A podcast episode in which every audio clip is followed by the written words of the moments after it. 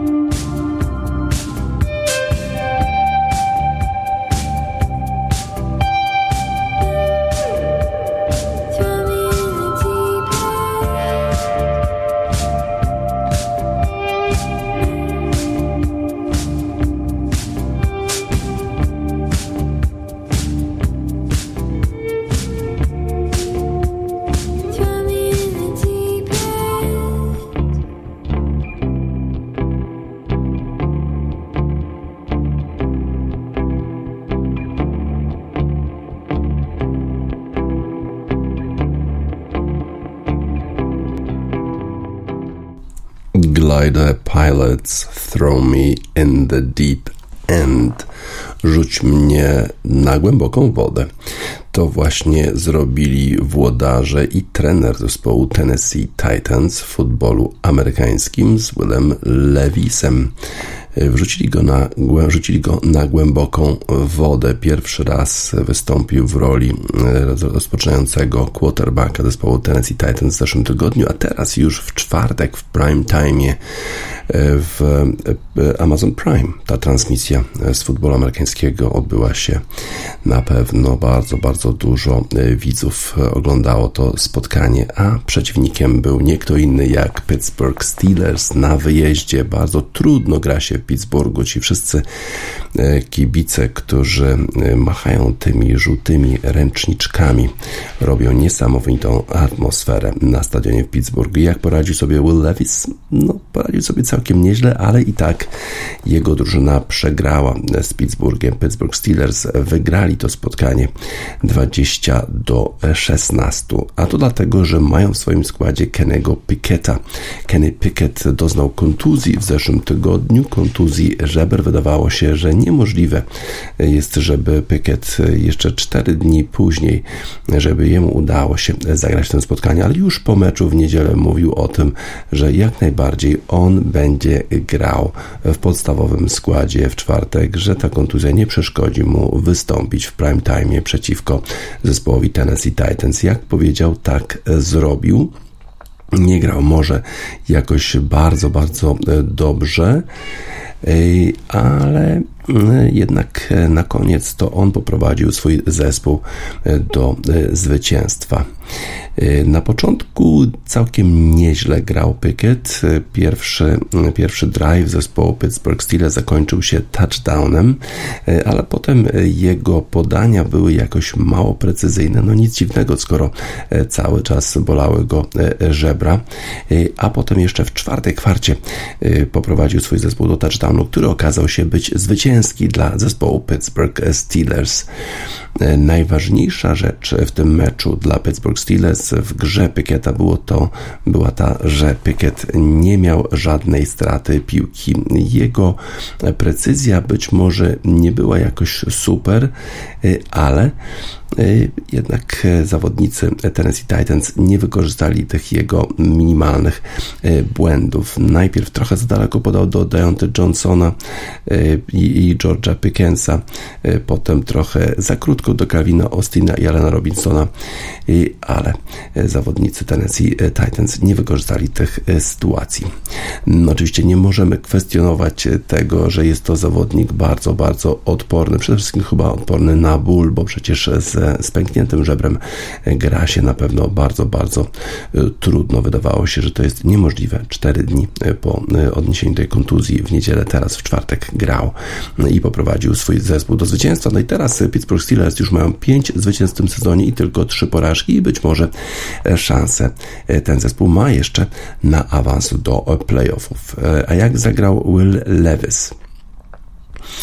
Całkiem nieźle, jak na drugi start w roli rozgrywającego zespołu Tennessee Titans, ale jednak ten występ zakończył przechwytem, czyli podaniem, które przechwycili zawodnicy Pittsburgh Steelers. Wtedy jeszcze zespół Tennessee Titans miał szansę na wygranie tego spotkania, bo w tym ostatnim drive'ie dosłownie na 11 sekund przed końcem tego spotkania to podanie Willa Lewisa trafiło do Klona Alexandra. No i to był pierwsza strata Lewisa w lidze NFL, ale bardzo, bardzo znacząca, bo przez to właśnie zespół Tennessee Titans przegrał to spotkanie z Pittsburgh Steelers. Wcześniej jeszcze w tym samym drive'ie pod koniec meczu Will Levis miał 2 takie sytuacje, w których to zawodnicy obrony Pittsburgh Steelers powinni byli przejąć piłkę, na przykład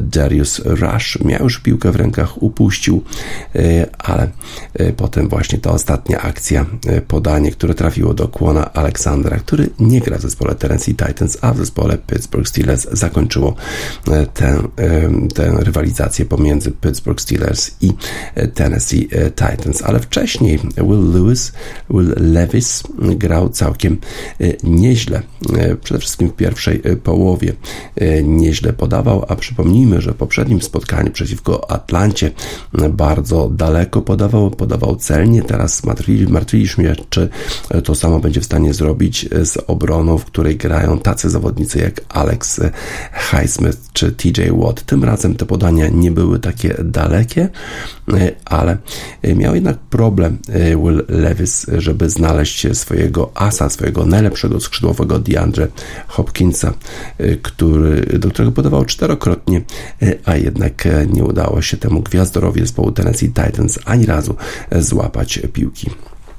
Wydaje się jednak, że należy pochwalić młodego zawodnika Tennessee Titans, bo przeciwko Pittsburgh Steelers to pierwszoroczniacy raczej nie radzą sobie dobrze.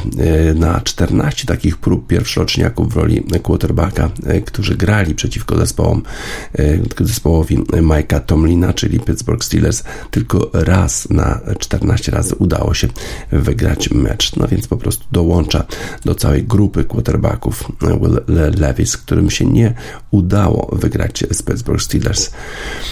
Titans mieli problemy podczas tego meczu, również wcześniej już ten zespół był nękany kontuzjami, no a teraz bardzo, bardzo źle wyglądająca kontuzja Traylona Burksa, który na 2 minuty przed końcem spotkania musiał zejść z boiska, został zwieziony z tego boiska, pokazywał kciuk do góry, ale nie wyglądało to dobrze. Również linia ofensywy Tennessee Titans, sporo kontuzji tam. Chris Hubbard, który już nie wystąpił w tym meczu, a jego zastępca Nicolas Petit Frere najpierw miał dwie takie sytuacje, w których sędziowie zauważyli, że false start, no a potem jeszcze musiał zejść z kontuzją ramienia.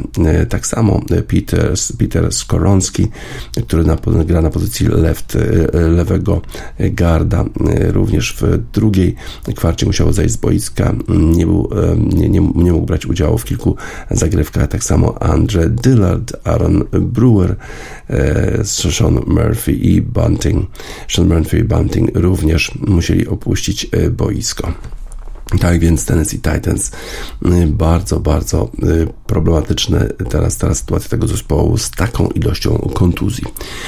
Steelers z kolei grali w ofensywie na tyle dobrze, że wygrali spotkanie, ale na pewno zespół i jego koordynator ofensywy są pod presją i to dlatego Matt Canada po raz pierwszy dyktował zagrywki ofensywie zespołu Pittsburgh Steelers z linii bocznej. Wcześniej to znajdował się gdzieś tam u góry, żeby mieć widok na całe boisko i tam przekazywał przez mikrofon do słuchawek quarterbacka swoje zagrywki. Tym razem był przy linii bocznej i bardzo przeżywał razem z zespołem wszystkie te udane i nieudane zagrywki. Na początku było bardzo dobrze, bo Steelers mieli 83-yardowy drive, który zakończył się touchdownem. Canada był tam z boku boiska i przybijał piątki swoim zawodnikom, no ale potem trochę już gorzej zespół grał. Pozostał Matt Canada przy linii bocznej, no i poprowadził swój zespół, swoją ofensywę do zwycięstwa, kiedy to w czwartej kwarcie właśnie Kenny Pickett świetnie grał i poprowadził swój zespół do touchdownu. Dobrze też grali running backowie, czyli ci zawodnicy, którzy grają na pozycji running backa, Najee Harris i Jaylen Warren. Z kolei George Pickens, skrzydłowy tego zespołu Pittsburgh Steelers, jakoś nie za bardzo mógł złapać piłkę, po prostu podawał Kenny Pickett do niego, a George Pickens jakoś nie za bardzo łapał te podania. Z kolei Diontae Johnson w końcu zdobył touchdowna, a przecież już 668 dni minęło od tego, kiedy ostatni raz takiego touchdowna zdobył. Pittsburgh Steelers w defensywie grali całkiem nieźle, no ale jednak w końcu zespół Tennessee Titans miał szansę, żeby wygrać to spotkanie. Jeszcze na 11 sekund przed końcem piłka była w rękach Willa Levisa, no ale ten podał właśnie do defensywy, czyli wtedy ta defensywa zagrała już dobrze, przechwyciła piłkę i nie doprowadziła do tego, żeby Tennessee Titans wygrali w ostatnim drive'ie spotkanie na boisku w Pittsburghu. W defensywie zespołu Pittsburgh Steelers brakowało Miki Fitzpatricka, potem jeszcze Cole Holcomb zszedł z boiska i w związku z tym Derek Henry, running back zespołu Tennessee Titans, mógł sobie poszaleć na boisku, ale w końcu jednak Alex Highsmith i TJ Watt, czyli gwiazdy w defensywie zespołu Pittsburgh Steelers, wykonywali dostateczną presję, wywierali dostateczną presję na quarterbacku zespołu Tennessee Titans i dzięki temu dowieźli zawodnicy Pittsburgh Steelers zwycięstwo. Zwycięstwo 20-16, nie takie jakieś bardzo wyraźne, ale jednak punkty pozostały w Pittsburghu. Pewnie dlatego, że jednak Pittsburgh Steelers mają większą taką głębię składu, w szczególności po tym, jak tylu zawodników Tennessee Titans zeszło z boiska z kontuzjami. Deepe w utworze Tell, Deepe o tej głębi składu właśnie.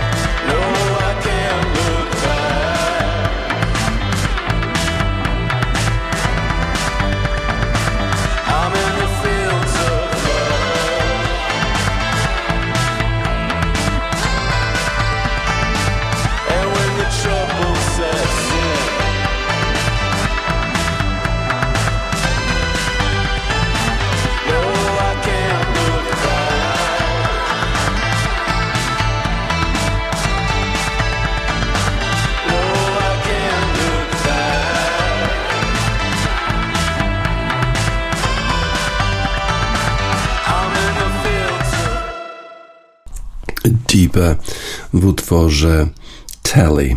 Niepokojące wieści dotarły do nas z Arizony i nie chodzi tylko o to, że Arizona Diamondbacks, zespół baseballowy, przegrał w World Series z Texas Rangers, a chodzi bardziej o jednego z kibiców Arizony Diamondbacks, którego mogliśmy zresztą zobaczyć na stadionie Phoenix. Chodzi o Jona Rahma. Jon Rahm jest to golfistą mieszkającym w Arizonie, pochodzącym z kraju Basków w Hiszpanii. Jon Rahm wydał oświadczenie, że wycofuje się z takiej nowej ligi golfowej TGL, to jest Tiger Woods, nowa liga Tigera Woodsa. Mówi o tym, że w dalszym ciągu uważa, że to jest świetna inicjatywa, ale ta inicjatywa wymaga takiego dużego nakładu czasowego z jego strony, którego po prostu on nie jest w stanie w tej chwili wykonać. Tak powiedział w oświadczeniu Jon Rahm na Twitterze. I to jest dosłownie 2 dni po tym, jak ta liga TGL ogłosiła, w jakim formacie będą rozgrywane zawody golfowe. Tam będą to głównie matchplaye pomiędzy zawodnikami, którzy będą brali udział w tej lidze. I to będzie foursome i będzie też singles match play. Cała liga TGL buduje w ogóle nowy taki stadion, na którym będą się odbywać te zawody. Stadion ma się nazywać SoFi Center, jest budowany w Palm Beach Gardens na Florydzie, a wszystkie te mecze będą transmitowane przez telewizję ESPN. Miało brać udział w tej lidze 24 zawodników, no i między innymi Jon Rahm. No i właściwie to mogłoby być na tyle, ale domysły rozpoczęły się po tym właśnie oświadczeniu Jona Rahma. To dlatego, że Jon Rahm wcześniej już mówił o tym, że za dużo czasu spędza na lotniskach, że ilość tych turniejów, które rozgrywa, jest zbyt duża, a przecież urodziło mu się dziecko, chciałby spędzić więcej czasu z rodziną. Właściwie wszystko to, co widzimy, to są lotniska, linie lotnicze, pokoje hotelowe i tak właśnie wygląda nasze życie. Więc nie jest to w sumie niespodzianka, że Rahm zrezygnował z ligi TGL, mieszka w Arizonie, a zawody TGL mają się odbywać na Florydzie, no więc to jednak kilka ładnych godzin lotu jest z Phoenix do Miami. No właśnie, te zawody miały się odbywać od stycznia do początku wiosny. Ale oczywiście jest sporo spekulacji, co ta decyzja Jona Rahma może oznaczać, bo ta liga golfowa TGL była uznawana jako taka konkurencja dla rebeliantów z ligi golfowej LIV Golf, którą organizuje Arabia Saudyjska, która ma za sobą już 2 sezony. No i ta liga TGL miała być ligą dla tych wszystkich golfistów, którzy pozostali lojalni wobec tej największej ligi golfowej świata PGA Tour, a nie przeszli i nie zaakceptowali tych setek milionów dolarów oferowanych przez Saudyjczyków, żeby przejść do tej ligi golfowej LIV Golf. Jon Rahm pozostał wierny lidze golfowej PGA Tour, no ale nie wyrażał się w jakiś sposób taki bardzo, bardzo negatywny na temat LIV, czyli tej rebelianckiej ligi, w porównaniu na przykład z takimi golfistami jak Rory McIlroy. Powiedział też w czerwcu, że bardzo był zaskoczony decyzją PGA Tour, żeby połączyć się z Public Investment Fund z Arabii Saudyjskiej. Generalnie uważał to, że była jakaś taka zdrada ze strony PGA Tour, którzy za plecami golfistów zaczęli rozmawiać również z Saudyjczykami.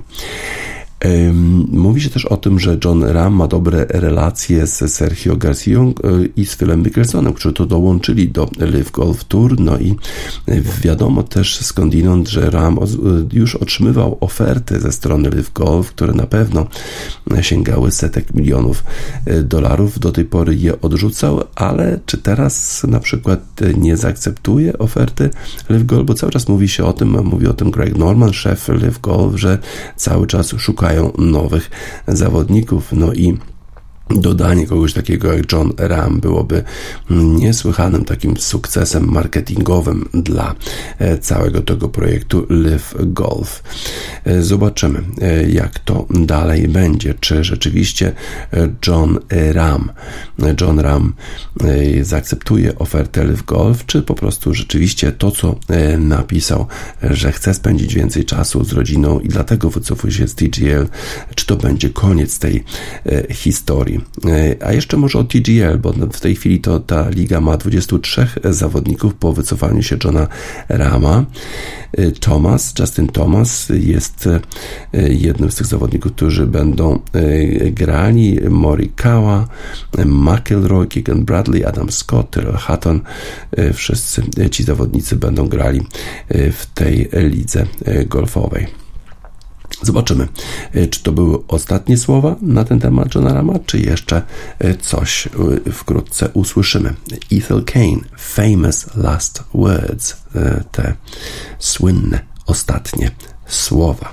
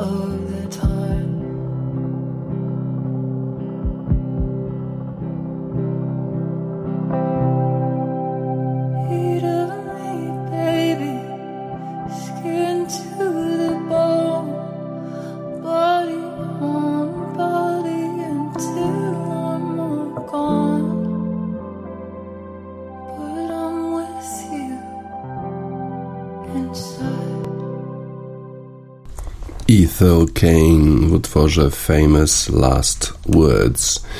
Rozgrywane są finały WTA. Wczoraj mieliśmy dziwne sytuacje na kortach w Cancun. Nie tak wyobrażaliśmy sobie hitowy mecz o awans do półfinału WTA Finals. Aryna Sabalenka prowadziła z Jeleną Rybakiną 6-2. przegrywała w drugim secie 3-5, kiedy zapadła ostateczna decyzja o zakończeniu gry. Tenisistki nie mogły ryzykować zdrowia przy silnym wietrze i powracającym deszczu. Spotkanie zostanie najprawdopodobniej dokończone dopiero dzisiaj i dopiero wtedy poznamy półfinalistkę turnieju. Kazaszka po powrocie będzie serwować po wygranie drugiego seta. W pierwszym secie Aryna Sabalenka miała ogromną przewagę, a druga partia stała pod znakiem delikatnej przewagi. Kazaszki zawodniczki schodziły z kortu na dwie dłuższe przerwy. Tuż przed 6:00 polskiego czasu podjęto decyzję o przerwaniu gry i przełożeniu dalszej części spotkania. Ta decyzja oznacza, że plan gier na dziś zostanie zmieniony. Według nieoficjalnych informacji dokończenie meczu Sabalenka-Rybakina nastąpi dopiero po spotkaniach deblowych. Przed meczem wiadomo było, że zawodniczkom z pewnością będzie przeszkadzać pogoda. Co kilkadziesiąt minut grę w Cancun przerwał ulewny deszcz, a także silny wiatr, przez który piłki nie zawsze zmierzały tam, gdzie chciały tego tenisistki. To niemały kłopot w sytuacji, gdy zwycięstwo decyduje o losach awansu do kolejnej rundy. Jako pierwsza do półfinału awansowała Jessica Pegula, która również w takich bardzo trudnych warunkach pogodowych pokonała Marię Sakkari 6-3, 6-2, a o tym, która zawodniczka awansuje z drugiego miejsca i zagra z liderką grupy Igi Świątek, miała zadecydować ostatni wczorajszy mecz singlowy pomiędzy Aryną Sabalenką i Jeleną Rybakiną. Te zawodniczki serwują bardzo mocno i wiadomo było, że wiatr może mieć ogromny wpływ na poziom gry, ale Aryna Sabalenka na początku radziła sobie tak, jakby wcale nie wiało. Serwowała świetnie, nie miała specjalnych problemów z odpowiedzią na ataki Jeleny Rybakin. Kazaszka na samym początku była zupełnie bez wiary w sukces, jakby nie mając pomysłu na świetnie radzącą sobie z tymi warunkami trudnymi Sabalenkę. Szybko dała się przełamać, przegrywała już 0-2, przegrała potem kolejne 4 gemy z rzędu, no i Aryna Sabalenka prowadziła już 5-1 i wtedy mecz został przerwany po raz pierwszy. Przerwa trwała 25 minut, zawodniczki wróciły na kort tylko na chwilę, potem już znowu udały się do szatni, znów była przerwa, znowu dyskusje. Przed 5:00 polskiego czasu Sabalenka i Rybakina wznowiły grę. Liderka rankingu zdołała zakończyć seta wynikiem 6-2, ale potem znów była przerwa. Zawodniczki znów dyskutowały ze sobą o możliwości dokończenia gry. Potem Rybakina zaczęła grać dużo lepiej, prowadziła 5-3 i wtedy właśnie podjęto decyzję o zakończeniu gry. No i pewnie Kazaszka jest niezadowolona, że nie udało jej się dokończyć tego seta, bo przecież była już w dużo lepszej formie. Zobaczymy, jak to dokończenie meczu dzisiaj będzie przebiegało, czy Rybakina wygra tego drugiego seta, no i jak, jeżeli dojdzie do trzeciego seta, zakończy się ta rywalizacja. No bo najprawdopodobniej ta zawodniczka będzie przeciwniczką Igi Świątek w półfinałach WTA Finals. Dzisiaj patrzymy na to, jaki jest plan gier w Cancun. To najpierw na kort mają wyjść deblistki Krejcikowa, Siniakowa, Dąbrowski, Rotliff, drugi debel, a potem właśnie dokończenie meczu Sabalenka-Rybakina, Coco Gauff z Wądrouszową i na koniec Świątek gra z Żaber. W zasadzie tylko 2 gemy potrzebuje Iga Świątek, żeby awansować do półfinału, no ale jeżeli by przegrała to spotkanie wyraźnie, to jeszcze jest jakaś matematyczna szansa, że zajmie drugie miejsce w tej grupie i wtedy w półfinale mierzyłaby się z Jessicą Pegulą. Rozgrywany jest też bardzo ważny turniej panów ATP Rolex Paris Masters. Wczoraj Holger Rune pokonał Daniela Altmaiera, Novak Djokovic wygrał, ale dopiero w 3 setach z Talonem Grigsporem 4-6, 7, 6, 6, 4. Nie rozegrano spotkania Aleksa de Minora z Janikiem Sinnerem. Bardzo dziwna sytuacja. Janik Sinner wycofał się z tego meczu. z tego meczu o ćwierćfinał, dlatego, że poprzednie spotkanie zakończył jakoś o 3:00 nad ranem i mówi, że to jest absolutnie idiotyzm, żeby po 14 godzinach grać znowu. Miał grać o 17:00.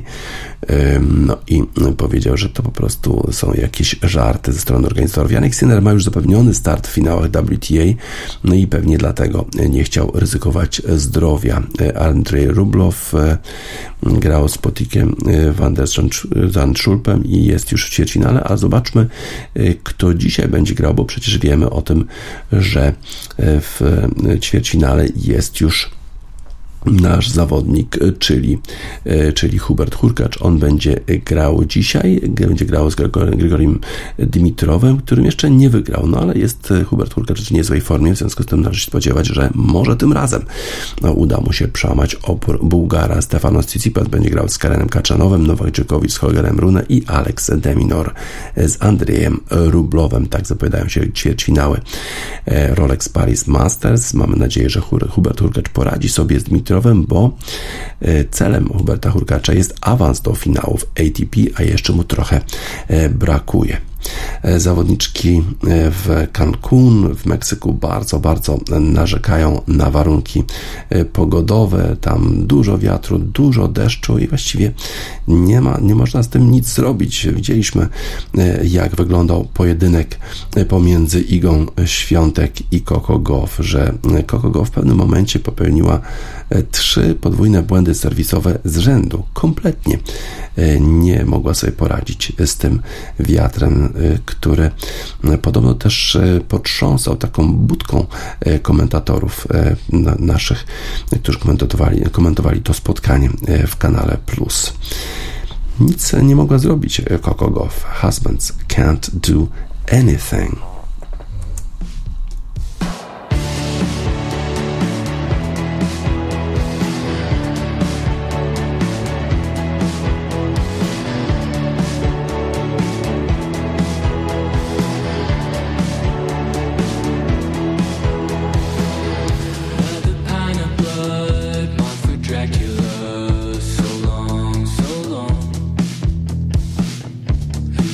Nothing up and takes all of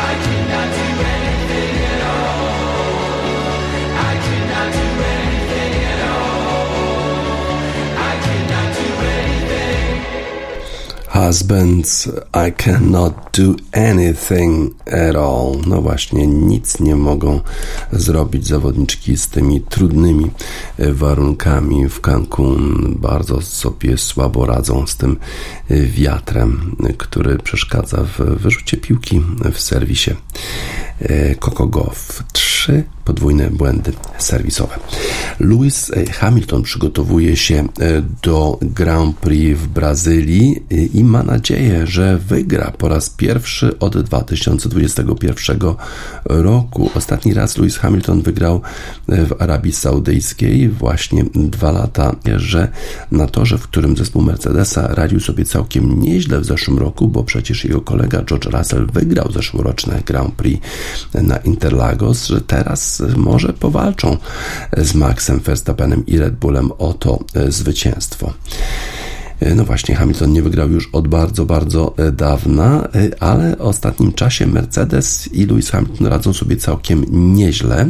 Niewiele stracił Lewis Hamilton do Maxa Verstappena w Austin w stanie Texas, po czym został dyskwalifikowany, no ale tam ta zbyt cienka deska podłogowa była spowodowana chyba jednak tym, że tor był bardzo wyboisty, a już w kolejnym Grand Prix udało się w Meksyku zająć 2. miejsce, niedaleko za Maxem Verstappenem. Mercedes miał ten samochód dosyć taki spisujący się ze zmiennym szczęściem w tym sezonie, ale te ostatnie poprawki, ta właśnie deska podłogowa, którą wprowadzili, chyba daje większy docisk, daje im większe szanse rywalizacji z Red Bullem. Przypuszczam, że Red Bull będzie szybszy, bo ich samochód jest naprawdę bardzo, bardzo dobry, ale jeżeli nie będą tak szybcy, no to może my mamy jakieś szanse. Verstappen i Red Bull zapewnili sobie już Mistrzostwo Świata zarówno w klasyfikacji kierowców, jak i konstruktorów, ale Hamilton w dalszym ciągu walczy o 2. miejsce, bo na razie traci do Sergio Pereza z Red Bulla tylko 20 punktów. No jeżeli udałoby mu się wyprzedzić Sergio Pereza, to byłby niesamowity wyczyn. W szczególności pamiętając o tym, jak Mercedes daleko był w zeszłym sezonie. No ale jeszcze zespół Mercedesa walczy o 2. miejsce w klasyfikacji konstruktorów, gdzie prowadzi jeszcze Mercedes o 20 punktów przed Ferrari. 22 punkty mają straty Ferrari do Mercedesa. Więc ta walka pewnie będzie trwała aż do Abu Dhabi. Mercedes miał sporo aktywności, jeżeli chodzi o poprawę swojego samochodu, ale też Hamilton przestrzegał, że no tak, te poprawki trochę tam nam coś dały. Wydawało nam się w zeszłym roku, że jesteśmy blisko, ale przecież Red Bull właściwie przestał już wprowadzać poprawki do tego samochodu. Oni przygotowują już samochód na przyszły sezon, a potem się okazało właśnie, że w tym sezonie Mercedes był 1,5 sekundy za Red Bullem, więc nie przestrzega właściwie Hamilton przed wyciąganiem takich pochopnych wniosków, że Mercedes zbliżył się do Red Bulla, bo przecież Red Bull już skupił się na rozwoju samochodu na przyszły sezon, a w tym samochodzie już nie dokonują żadnych zmian. Dowiedzieliśmy się też o tym, że ten wyścig w Arabii Saudyjskiej absolutnie odbędzie się zgodnie z planem, mimo tego, że ogłoszono taki stan zagrożenia terrorystycznego w Arabii Saudyjskiej, ale ten stan zagrożenia jest po prostu podobny do tego, jaki obowiązuje w krajach takich jak Niemcy, Francja, Belgia czy Bahrajn, więc ten wyścig w Arabii Saudyjskiej podobno jest niezagrożony. Nie możemy się doczekać tego wyścigu na Interlagos, żeby zobaczyć, czy Mercedes i Lewis Hamilton, a może George Russell są w stanie wygrać i pokonać Red Bulla na tym torze. Corn Tooth w utworze F1, F001.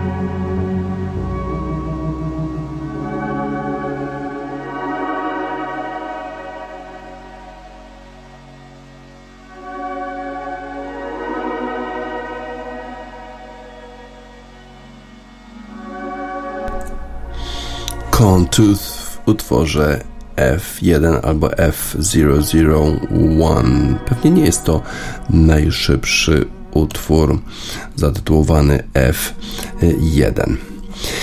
Nie milkną echa zwycięstwa zespołu Texas Rangers w walce o Mistrzostwo Świata w baseballu World Series. Cały czas trwa świętowanie w Allen w stanie Texas. Zwycięstwo po raz pierwszy w historii tego zespołu. 63 razy próbowali, aż w końcu się udało. 51 lat temu zespół przeniósł się z Waszyngtonu do Dallas i teraz świętują pierwszy swój sukces w World Series. Mieli już okazję w 2011 roku, byli dosłownie o jeden strike od zwycięstwa z St. Louis Cardinals. Potem jeszcze raz byli o jeden strike od zwycięstwa w tej samej rywalizacji i przegrali z St. Louis Cardinals, a potem 12 lat później jednak zostali zwycięzcami, potem jak wygrali 5-0 z Arizoną Diamondbacks w ostatnim meczu i całą rywalizację zakończyli wynikiem 4-1. Nawet właściciel zespołu Texas Rangers Ray Davis, który unika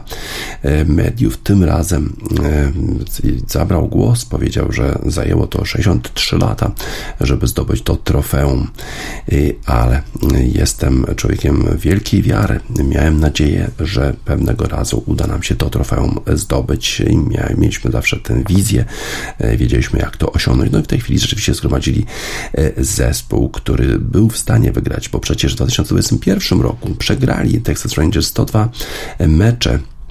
W 22 przegrali 94 mecze, teraz wygrali 90 spotkań i weszli do playoffów z dziką kartą.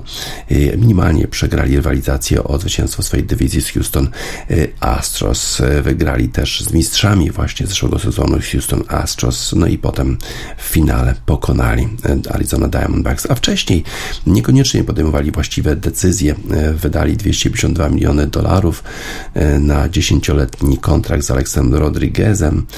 No a potem okazało się, że kompletnie to nie wypaliło. Teraz również wydawało się, że te $800 milionów, które wydali na budowę nowego zespołu, że to się nie zwróci, bo na przykład taki Jacob DeGrom, który podpisał kontrakt na $185 milionów,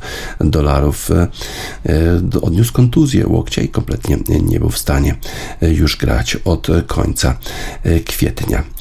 Ale jednak udało się na tyle zgromadzić zawodników, a przede wszystkim dobrego trenera, że udało się poprowadzić ten zespół do zwycięstwa. Bruce Bochy jeszcze był, jak sam powiedział, że sobie siedział gdzieś tam w Tennessee, w Nashville, na takim bujanym foteliku, kiedy zadzwonili włodarze zespołu Texas Rangers. Już 3 lata był poza baseballem, ale przecież wcześniej poprowadził zespoły do tytułu mistrza świata już 3-krotnie.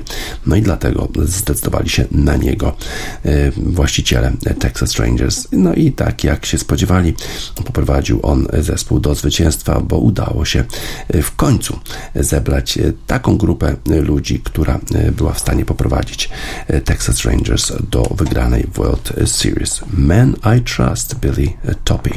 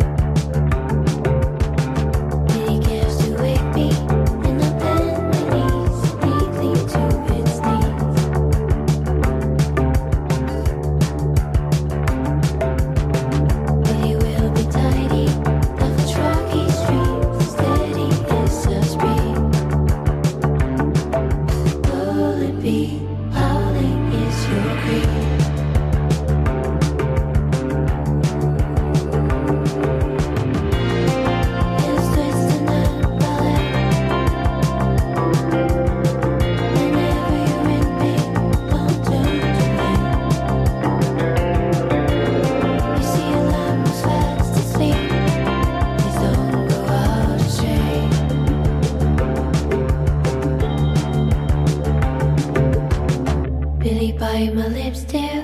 I can almost taste the smoky trail of murder.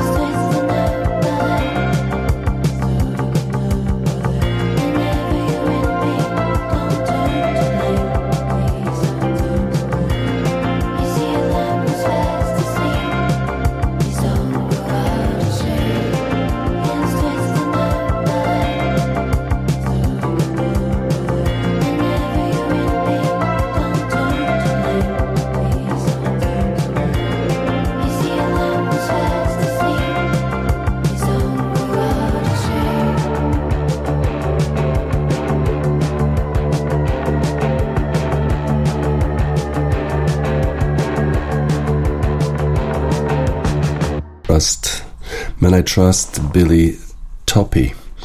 Zobaczmy, co będzie się działo w kolejnej rundzie spotkań Premiership. Ten Hag pod ogromną presją, no bo przecież przegrana w szczególności z Newcastle i odpadnięcie z rozgrywek Carabao Cup, wcześniej przegrana z Manchesterem City, a teraz mecz z Fulham i tutaj już nie ma miejsca na pomyłki. Na pewno Ten Hag, jeżeli to spotkanie zakończy się porażką, to będzie musiał myśleć o tym, że następnego dnia będzie mógł być zwolniony. Brentford podejmuje West Ham. West Ham z reguły niespecjalnie spisywał się w tym obszarze właśnie Londynu południowo-zachodnim.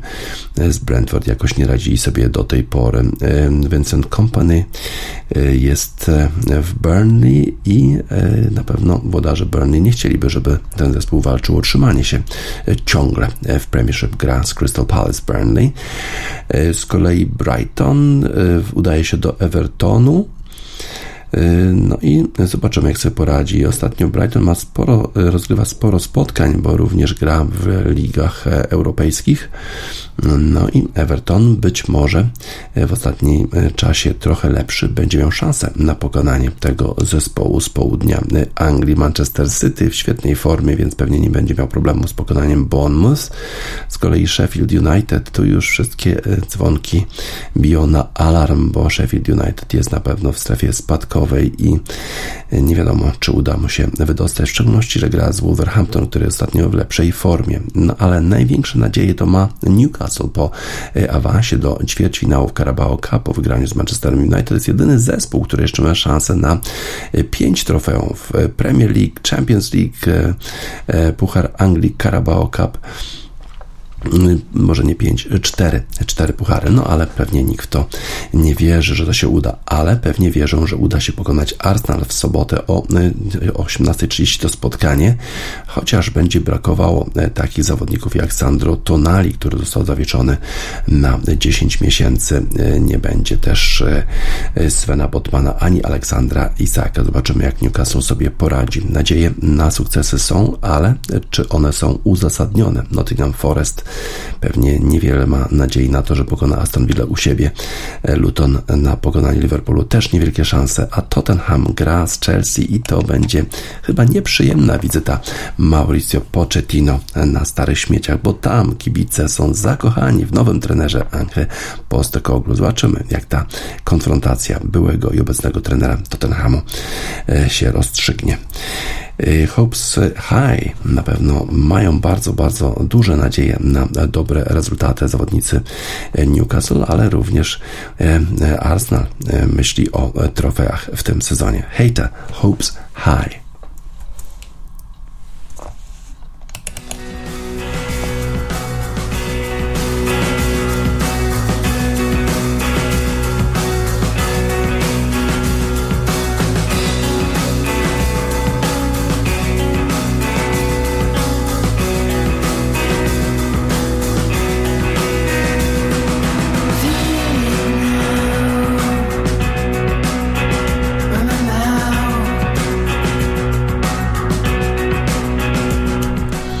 Hejce w utworze Hopes High na zakończenie wiadomości sportowych w Radio Sport na radiosport.online 3 listopada 2023 roku, gdzie spaca żegna Państwa i życzy miłego weekendu.